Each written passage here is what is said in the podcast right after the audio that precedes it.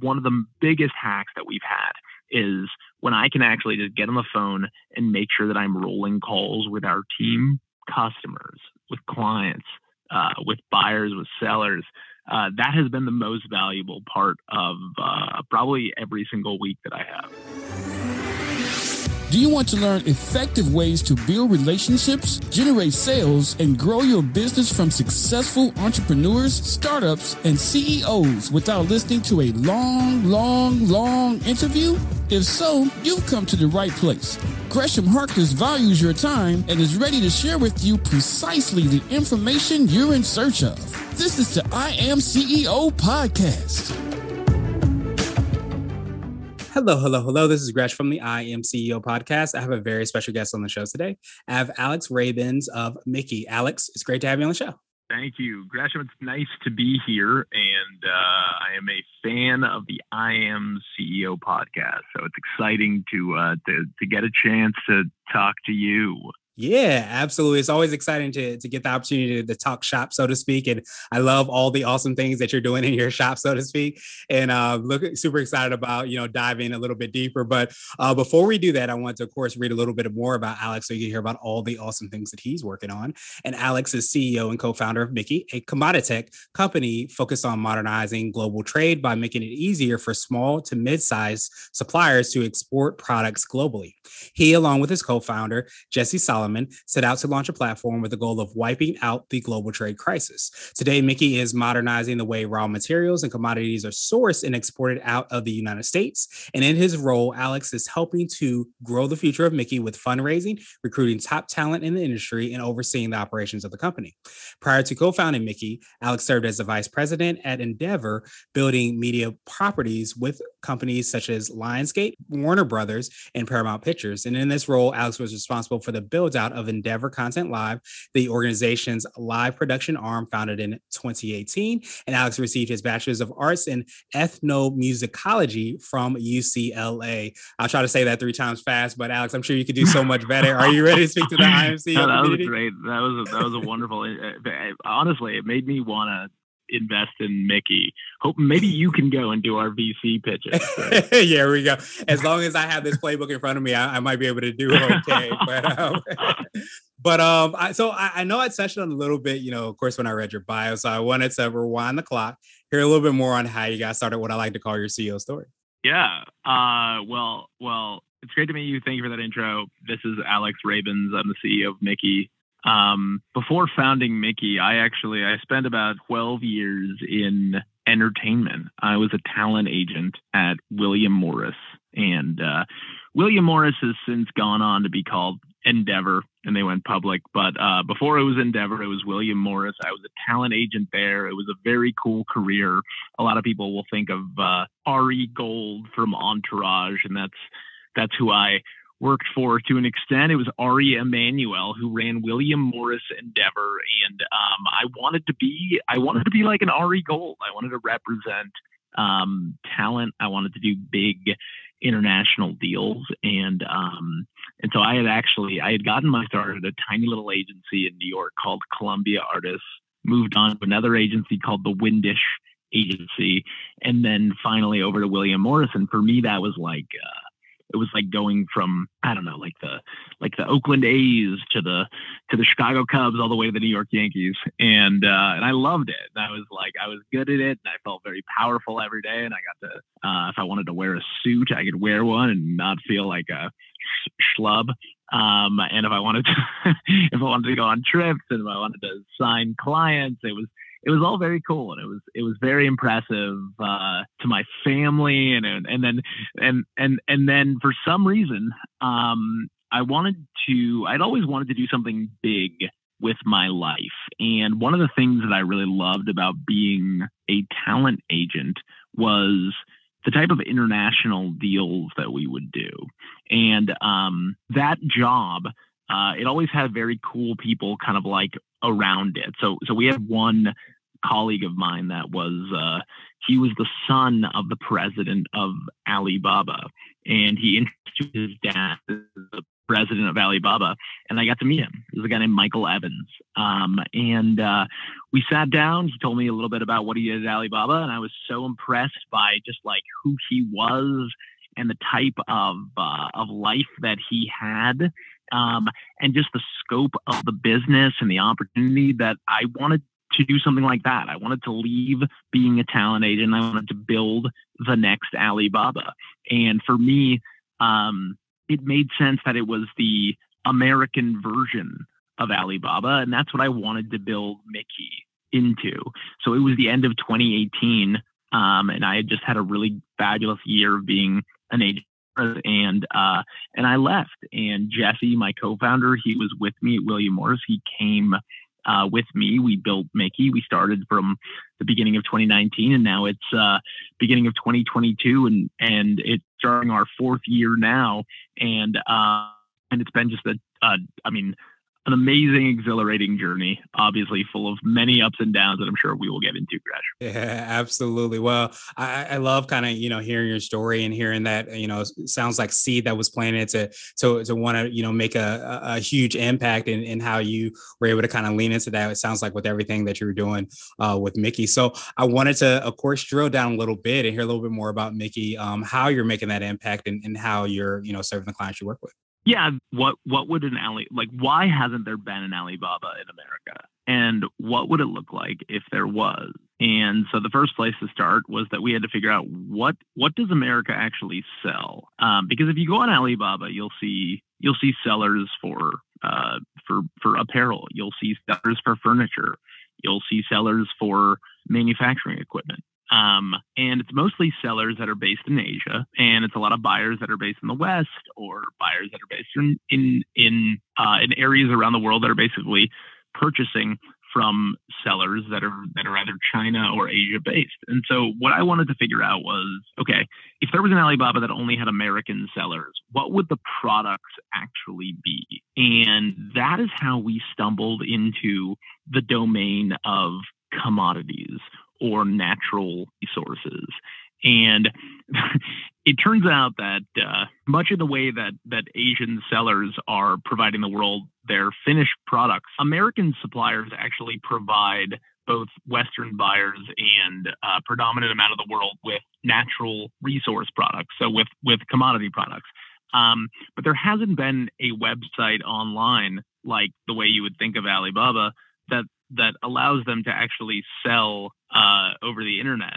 And so we wanted to be able to actually provide that platform. And so right now, Mickey has sellers that sell. We're, we're in forest products and we are in energy products.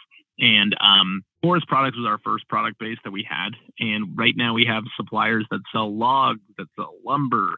Um, and typically these products are being bought by manufacturers who are uh, for instance, making furniture products or making. I think we right now we have a uh, we have a manufacturer that uh, that that takes plywood and manufactures RV uh, automobiles. So uh, for us, it's about really bridging together sellers of natural resources and purchasers of those products. Awesome, awesome, awesome. So, um, I wanted to ask you. You might have already touched on this for what I like to call your secret sauce, and this could be for yourself personally, the business, or a combination of both. But what do you feel kind of sets you apart and makes you unique? I think one of the most important, and you you mentioned the word secret sauce. We can call this our my secret sauce.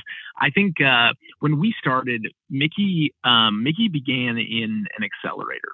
We did the um, we did the ERA accelerator in New York, and then we subsequently did the Quake accelerator in New York. And um, and I think it's really nice to have a a almost like a starting position in an accelerator. There is a intangible value of of an accelerator that uh, that that is that is far more valuable than than you have to be worried about in terms of uh, giving up equity, and that is that you get a class. You get a class of companies that are all, for the most part, starting around the same time as you are, and they're dealing with the same problems. And in many ways, A, you get to to have uh, colleagues again, which for most of us that are coming out of the corporate world, which I think is probably the majority of the CEOs that I've ever met, are people that have been previously high functioning or or or very like very high achieving corporate uh, corporate employees. All of which it's been like very very valuable to be able to actually feel that uh, that that we can track our progress uh, relative to those companies and also be able to to encourage them along. Yeah, that's absolutely huge. Well, I appreciate you sharing that so much. So I wanted to uh, switch gears a little bit, and I want to ask you for what I call a CEO hack. So this could be like an app, a book, or a habit that you have. But what's something that makes you more effective and efficient? I think that that you have to choose your your days or your chunks of day to be a computer guy and to be a phone guy. Um, there are are significant periods of my day that I will close my laptop and I will just make calls. Uh, your texts, your Slack, however else anyone's getting a hold of you. That becomes almost like your job if you don't if you don't stand up and close your computer after a while. And the challenge is that your inbox is not your job. Your text message uh, your your new messages that that's not your job. That's maintenance. That's playing defense. As a ceo the only way your company is going to actually improve itself is by playing offense and the only way to actually begin to play that offense is not by responding to emails. That's that's that doesn't get you anywhere. You have to close it. You have to start talking to your team. You have to start reaching out so you give them comfort to tell you what's going on within their domain so they don't feel uncomfortable saying when there's problems or saying when there's challenges that they're seeing coming up coming ahead. Through those calls, through those conversations, um, and through closing that, those have been the most innovative times in terms of actual progress made at the company, whether it be culture, whether it be uh, uh, creating a new actual product. Uh, or the direction of of where we want the product to go. And so I would say that like it took me probably a year and a half to get comfortable with the idea of taking either half a day or a full day without looking at my email whatsoever. But that has been one of the biggest hacks that we've had is when I can actually just get on the phone and make sure that I'm rolling calls with our team, customers, with clients, uh, with buyers, with sellers. Uh, that has been the most valuable part of uh, probably every single week that I have. Yeah, that, that makes so much sense. And, and so, what would you consider to be what I like to call a CEO nugget? And that's a little bit more of a word of wisdom or piece of advice. Um, I, I like to say it might be something if you were to hop into a time machine, you might tell your younger business self over the last three years, one of the hardest parts has been the unit economics of commodities. Say that my biggest, biggest, biggest nugget right now would be really, really hone in on the unit economics of the business that you're attempting to change. Because no matter what, you're going to have costs involved with building a business around that product. And you want to make sure that uh, that that your your your industry that you're attempting to disrupt has unit economics that will allow you to actually build a venture backed business within the space because it's very challenging to be in a in a in a slim margin gross uh, profit business uh, without being able to without being able to at some point say that that you have an opportunity to increase those margins. And for us we don't we, we don't have the ability to do that. We we we are stuck in an industry with very small margins. Now, that being said, we are in an industry with enormous, enormous potential for scale, but um, but that's also a very, very challenging game to play. So I would say that like just pay attention to the unit economics of the businesses you're you're attempting to change.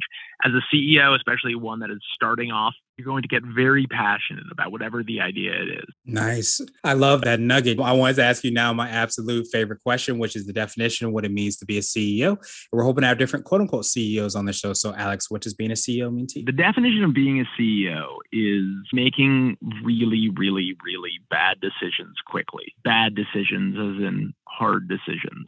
Uh, the choices that that every day that I have to make are ones that are that are frustrating because they don't really have a they don't really have a right or wrong answer. So the question becomes how fast can you make the decision? How easy how easy can you make it for yourself to see both decisions to make?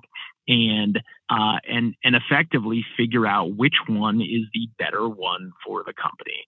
And most of the time, when you're thinking about better, um, it really becomes about which one enables the company to survive longer, to thrive better, and to make it a uh, a more efficient place with less decisions to make about that current decision.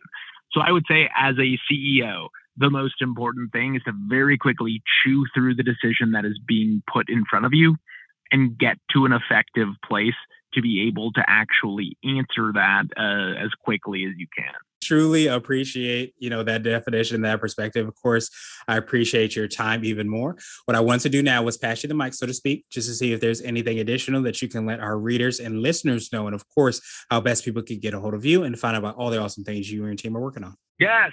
They reach out, uh, info at mickeitrading.com. Um, that will get passed to me. If, you're, if you are someone that is interested in uh, the future of commodity tech, uh, or if you are someone that is currently selling wood or buying it, uh, mickeitrading.com. Um, we currently sell forest products and natural gas products uh, on the energy side. Um, and uh, we are looking forward to getting into other commodity verticals as soon as humanly possible. Awesome, awesome, awesome. And to make it even easier, we'll have the links and information in the show notes as well, too, so that everybody can follow up and find out about all the awesome things that Alex and the team are working on. Thank you so much for doing that, reminding us of how important that is for us to do that as well, too. And I hope you have a phenomenal rest of the day. Gresh, thank you. And I appreciate uh, being a part of it. Thank you for listening to the I Am CEO podcast, powered by CB Nation and Blue 16 Media. Tune in next time and visit us at imceo.co. I Am CEO is not just a phrase, it's a community. Want to level up your business even more? Read blogs, listen to podcasts, and watch videos at cbnation.co. Also, check out our I Am CEO Facebook group. This has been the I Am CEO podcast with Gresham Harkless Jr. Thank you for listening.